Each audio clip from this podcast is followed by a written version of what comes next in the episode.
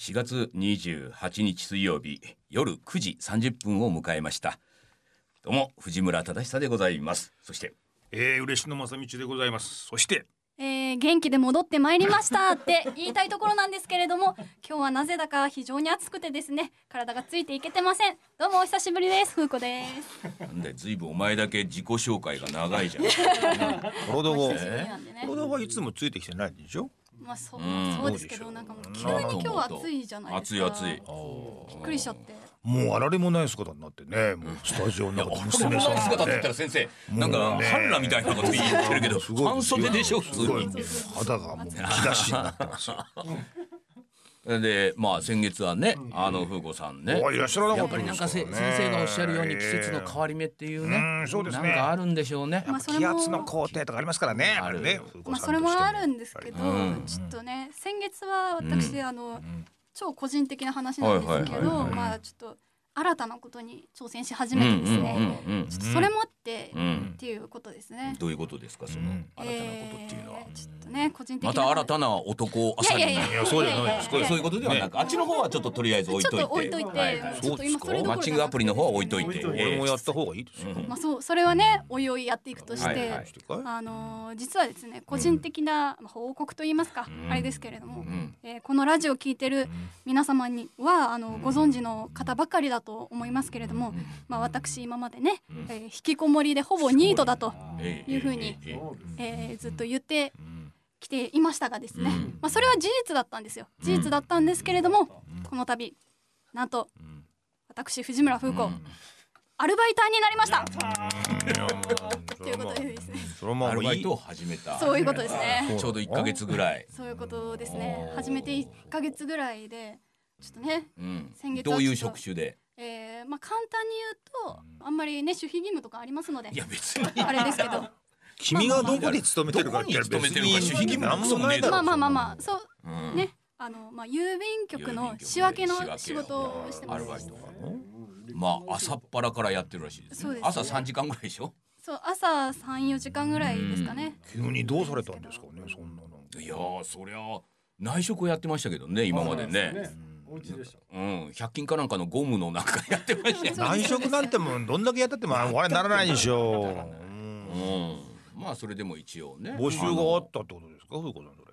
たまたま見て。たまたま見た。ネットで。そうですそうです。探してて。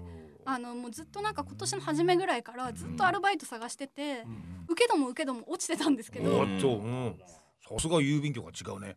懐が広い。うん。度量が違うとだな懐が広いですよ。うちゃん即採用いやもう即っていうほどではなかったんですけどあのありがたいことに。そうなの随分早起きしてるらしいじゃない。早いですね。4時半に起きてるの？4時半に起きないとまあ本当は多分そんな早く起きる必要ないんですけど私はあの低血圧なので体を起こすのにそれぐらい時間がかかってしまうので。1ヶ月もやってるらしいじゃない1ヶ月ぐらい。もうやめた方がいいんじゃないかお前。いやいやいやいや。いや励ますどころかやめた方がいいというね。親戚のおじさんが言ってますよ。そうだよそんなええ。妙に頑張ってもらって頑張ってもらってまあでもとりりあえずあのね使用期間2ヶ月なのであと1ヶ月後にもしかしたらクビになる可能性も。いいじゃんそれそれはそうそれこそだよふーちゃんやっぱりそうかっつって俺らもほっとする そうだよねみたいな。話それよりマッチングアプリだみたいな話まあということはねまあ今月はとりあえず1か月目っていうことでね。まあまだやってると。来月のねあの報告が楽しみですね。まあ連休明けぐらいじゃないですか。連休明けぐらい一つの山場。一つの山場ね。大体そんなもんですよね。いいんじゃないですかねということでね、はいあのうちの娘が、ええあのアルバイトを始めたということでね。チャレンジですよえねえただ相変わらずの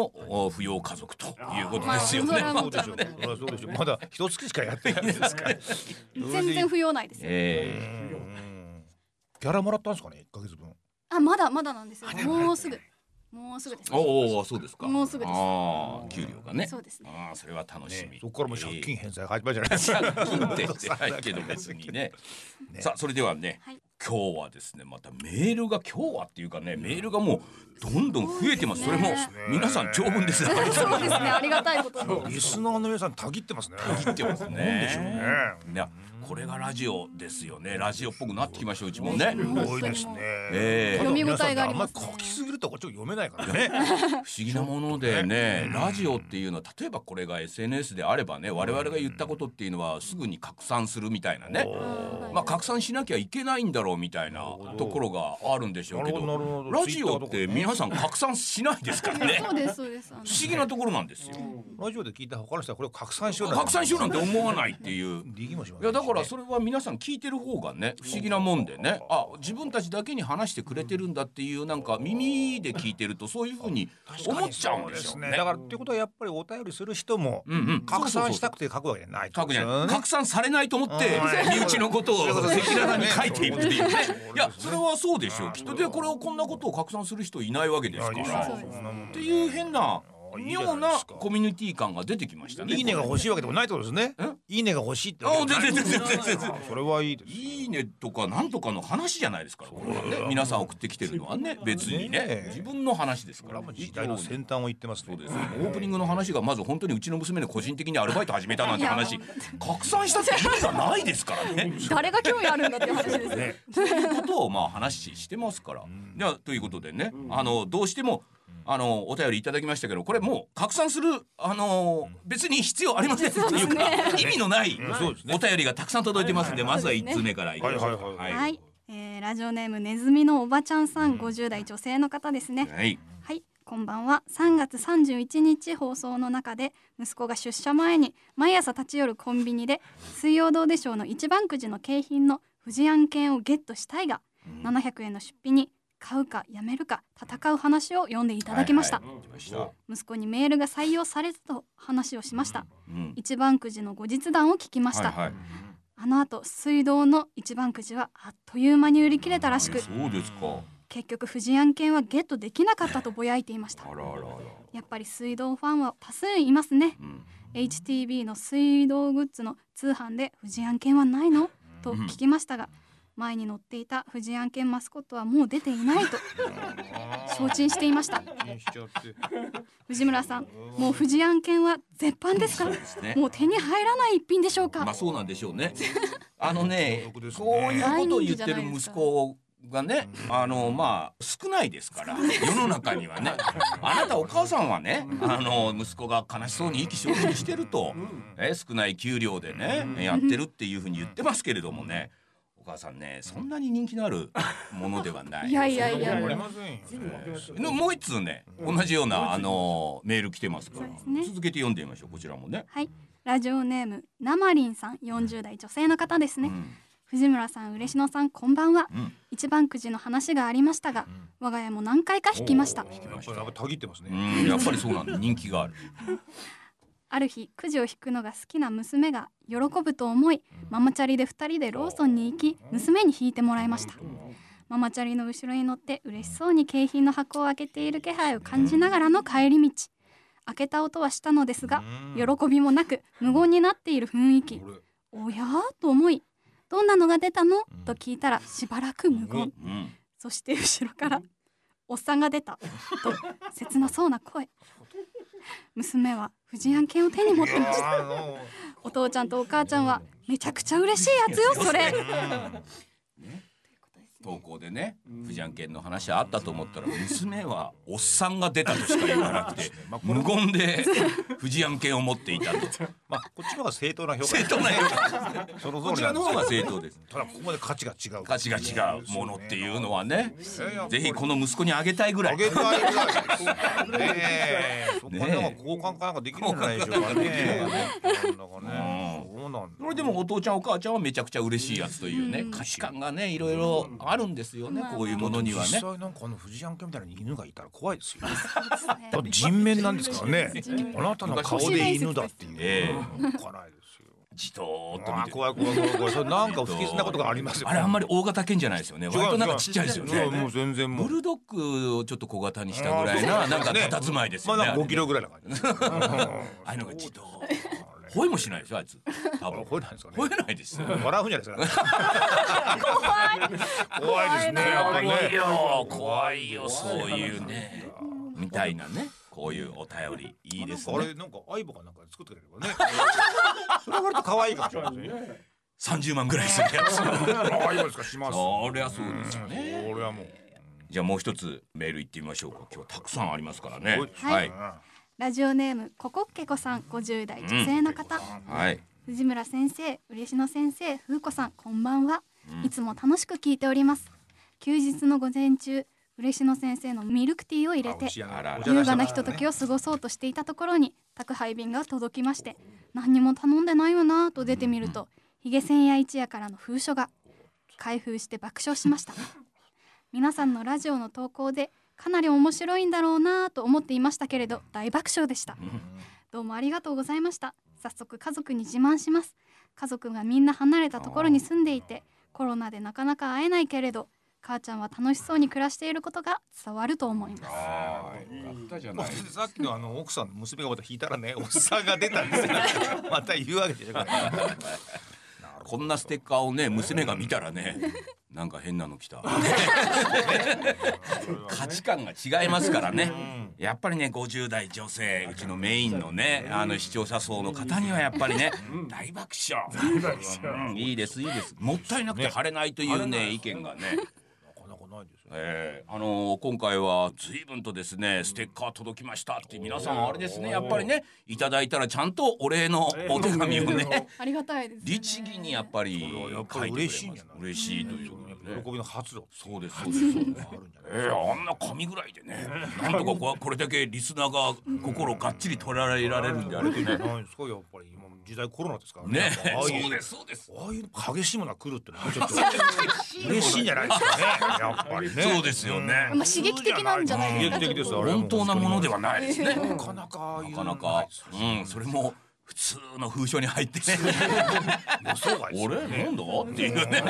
どこへ？どっから来たのよ。何も頼んでないのにみたいな。開けたらね激しいものが入ってます。何の前触れもなく入ってますからね。すごいですよ。ああ今日もねあのお便りたくさんいただいてますんでもう番組の最後にねあ。あのプレゼント当選者ずらずらっとご紹介しますからまた2ヶ月後ぐらいにね届きました届きました。激しいのが来ましたっていうメールがね、えー来るでしょうね。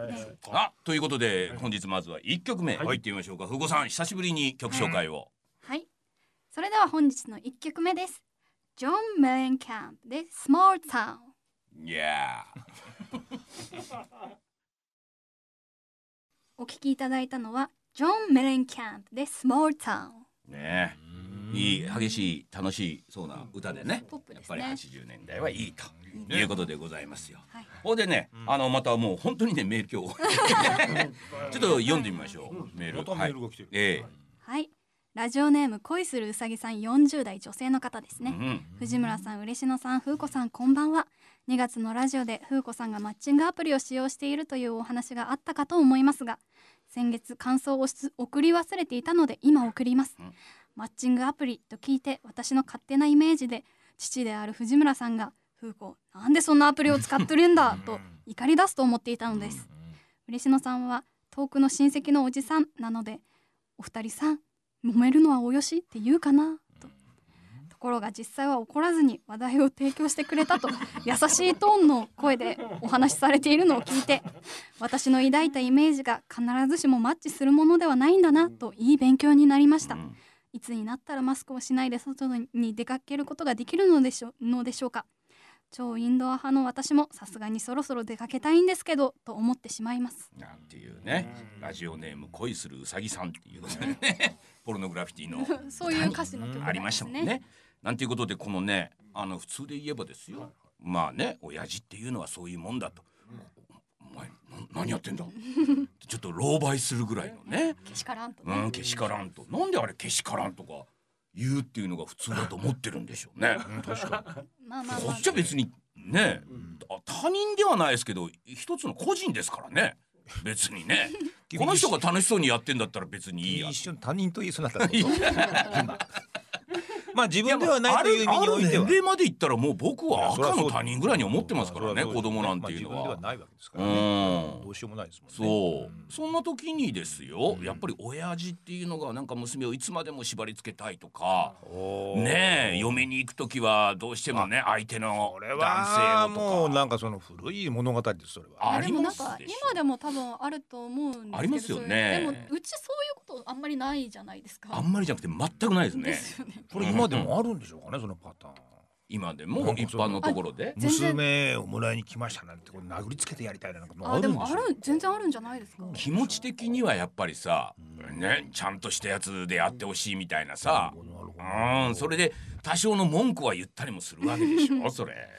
ええそれはねなかなかや。でもまあ普通にそうだと思っていたってなると、なんかみんなそういうものに引っ張られるとこあるんですよきっとね。いや最後にねあのマスクをしないで外に出ることがなんて言ってますけれどもまあ多分だから今はマスクをしているっていうことをみんな意識してるっていうね。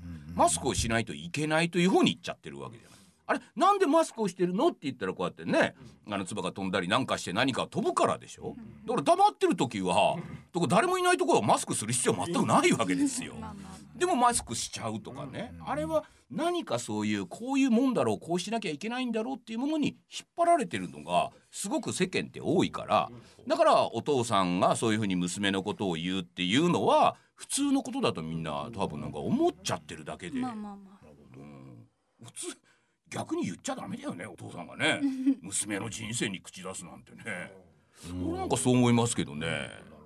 まあそれで私がね相当ひどい目に遭ってるんだったらまあまあちょっと合ってんだろお前だって。まあまあ まあ会いましたけど。まあ会いまあましたけどまあ暴力を振るわれたとかそういうことになったらもちろんねうん。ちょっと思うところはもしかしたらあるのかもしれないででもそれはお前の選び方が悪かったんじゃないの、まあそれは多分あると思う。お前に見る目がないっていうね 逆にそういう暴力を振るうようなやつと一緒になる人ってさどっか甘えてるところあるからね。依存してるところが。まあそれはうねん。でそれはなんかねなんかまあそれはおその二人の問題であって我々が別に出てく話ではなくて出てったらなおさら厄介なことになりますからね。そうですね。うん。普通そうじゃないですか。人と人との関係にね。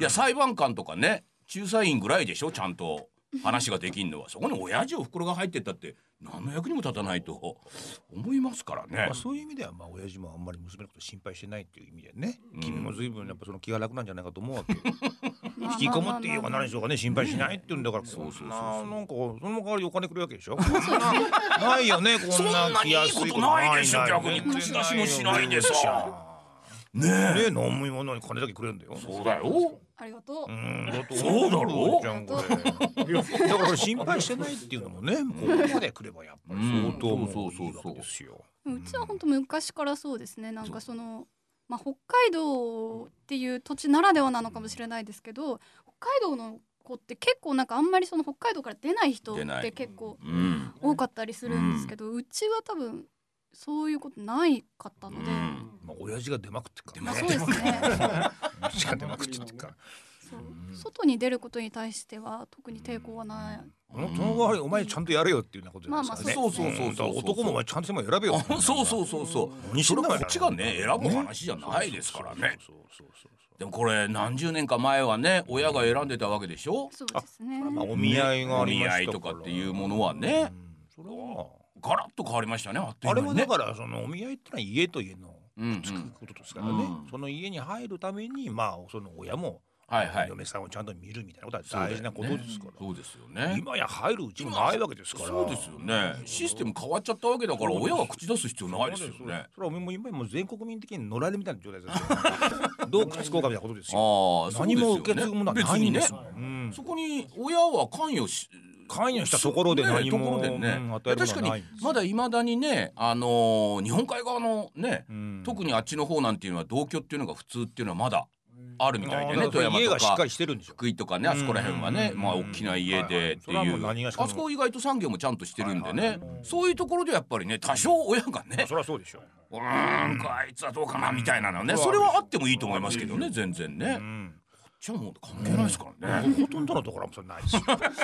どうぞみたいな。ね。むしろ18になったら出ていけぐらいの勢いですよね。出ていけとは言わないけどもでもまあなんとなく腹の底ではねもう言ってもいいぞっていう。出ていけとは言っても言ってもいいよっていうね全然。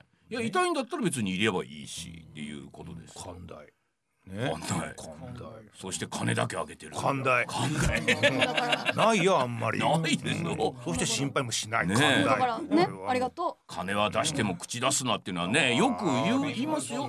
会社の上司なんていうのはまさにそうあってほしいですよね、えー、金だけ出してねお前好きなことやれって予算だけ渡してさ口は出さない。責任取ってもらってね。ねそうですそうです。あとはこっちが責任を取るっていうね。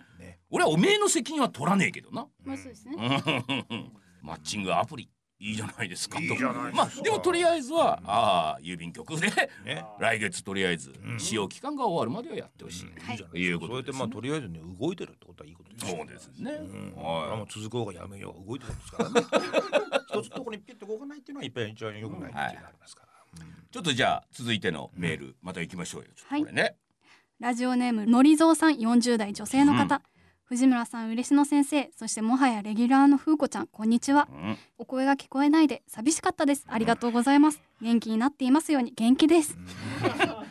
い。つも楽しく拝聴しています。先日の放送で藤村さんが韓流アイドルの顔が見分けられる。最近はもっぱら韓国の曲ばかりとおっしゃっていてうん。私も最近突然韓国アイドルにハマって聴く曲聴く曲が韓国の曲になっていたので奇遇と思って伺っていました最初は言葉が耳慣れないし聞き慣れてきてもなんとなく発音の破裂音が恥ずかしくて入り込めずにいました。でも友人がわざわざプロフィールシートを作ってきてくれ。この金髪のボーカルはこれが得意で。この真ん中の緑色の髪の人はダンスが得意で。3人兄弟の一番下だなどと丁寧に教えてくれ。顔が分かってくると急に元気な曲調が楽しくなってきてしまいました。やっぱり曲がいいとか顔がいいだけではなく私には人となりも大事だったみたいです。うん藤村さんは何きっかけで好きになったのですか？おすすめの推しメンはいらっしゃるでしょうか？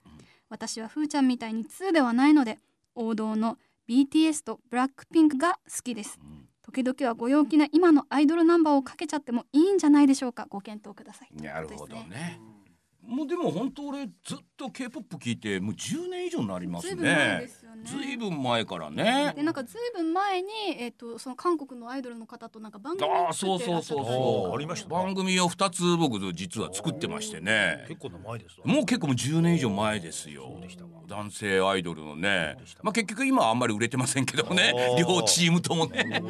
これどっか YouTube かなんかにまだ残ってるんじゃないですかね。多分探せばあると思うねえあのそれぐらいやってて韓国にいろいろとこう通ってた時期っていうのがね。まあ韓国ご一緒したこともありましたね。どうでしょ？うお芝居見てたりお芝居見たりしたでしょ？あのあの頃あの頃ですよね。まあだからなんかすごく上り坂でね韓国っていうのが。で向こうの音楽をやっている人とかお芝居をやっている人ってもう社長とかが我々と同年代で、まあ、当時私なんかまだ40代ですからちょうど同じぐらいの年齢の人たちがその芸能界の社長とかねプロダクション社長をやってて。でよくねあの話をしてたんですその時にね。いや僕は正直ねあの韓国と日本っていうのはいろいろあってって思いますけど皆さん実際どうなんですか？日本人のこと嫌いなんですか、いや人によるだろうけど私たちはリスペクトをしていると。非常にリスペクトをしていると。で韓国のその同じ年の方々がこれからが心配なのが我々は日本が戦後う何十年50年とかね60年かけて街を作ったりとか産業が発達してきたのを我々はこの多分20年ぐらいでやってしまったと。ちょっと早かった韓国は早かったと。そのいきなりバーッといろんなものがなったと。でそうなった時に怖いのは今日本に追いつけ追い越せ。実際にもうねエンターテインメント界なんて日本とっくにもう追い越していってるわけでしょ。でもこの後何を目指せばいいのかがまだ見えてないっていう言い方をされてまあその時の僕が考えて言ったのはいや日本の若い人たちって今逆に農業とかね、うん。あのそういうものに目を向けていると。うん。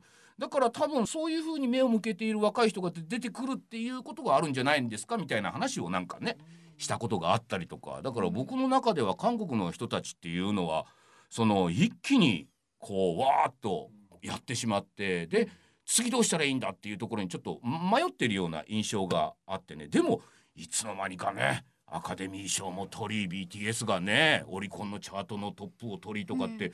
そっち方面ではもうね日本なんか足元に及ばないぐらいいってるから。でもその力みたいなのをね K-POP は感じるわけですよ。なんかこの人たちが作るのやっぱうまいなみたいな、ね。全世界に通用するようにって日本の場合は日本人の場合はやっぱ日本人に向けて曲は作ってるんだけど K-POP の場合もともとがもう世界に向けて作ってるから我々にも入りやすいみたいなね。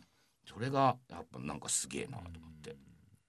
うん。韓国ってそのアイドル産業がすごいなんかその経済的にも大部分を占めてたりとかするのでそこにかけるなんだろうな気合が半端じゃない半端じゃない。っていうでも一方でね、あのー韓国の芸能界の特にアイドルなんていうのは入れ替わりが激しかったりさまあ自殺なんていう問題も韓国ってすごく多いところだったりとかでだからそれこそその当時のねあの同じ年齢人たちが言ってた何を目指せばいいのかわからない。とにかく前へ前へっていう中で多分そういう弊害っていうのもそれはあるんだろうなとは思ってるから何全てがいいとは思わないけど、まあなんかそもそもなんかものすごい競争社会なんでしょ競争社会。学歴社会とかなんかすごいじゃないですか、う。んまあそういうのもまあまあ交えてあるわけでしょうね。交えてある。ところがねきっとね。であのよくほら最近ではさ女性の進出なんていうことでさ、うん。日本はもうすごく遅れてるっていうね、うん。社会の中でも、うん。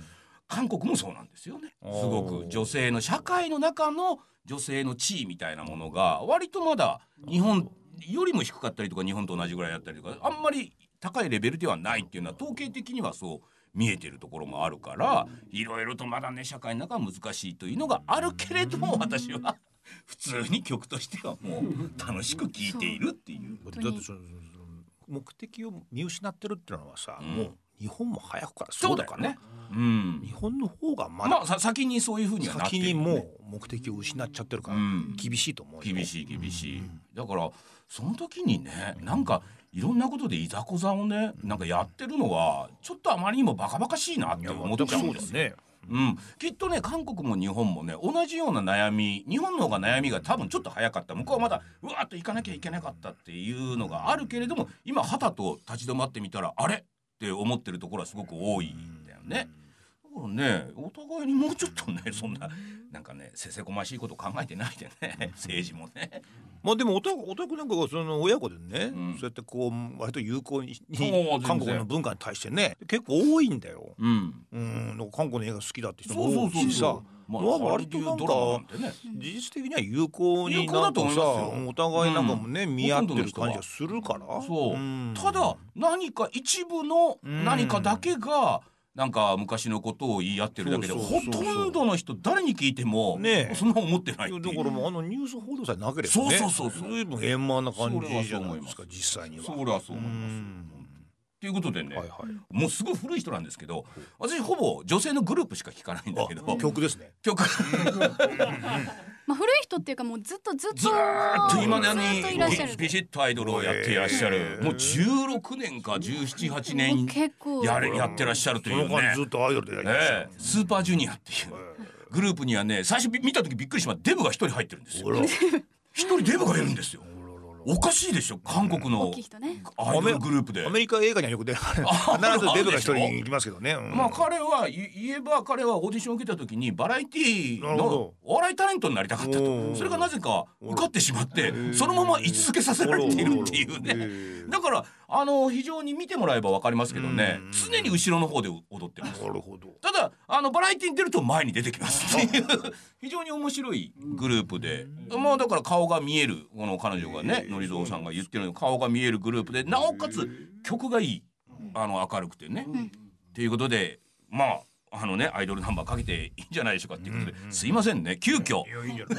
もうこれ古い10年ぐらい前の曲ですけれどもちょっと聞いていただきましょうか。じゃあふうこちゃん。はい。それでは本日2曲目です。スーパージュニアです。Sorry Sorry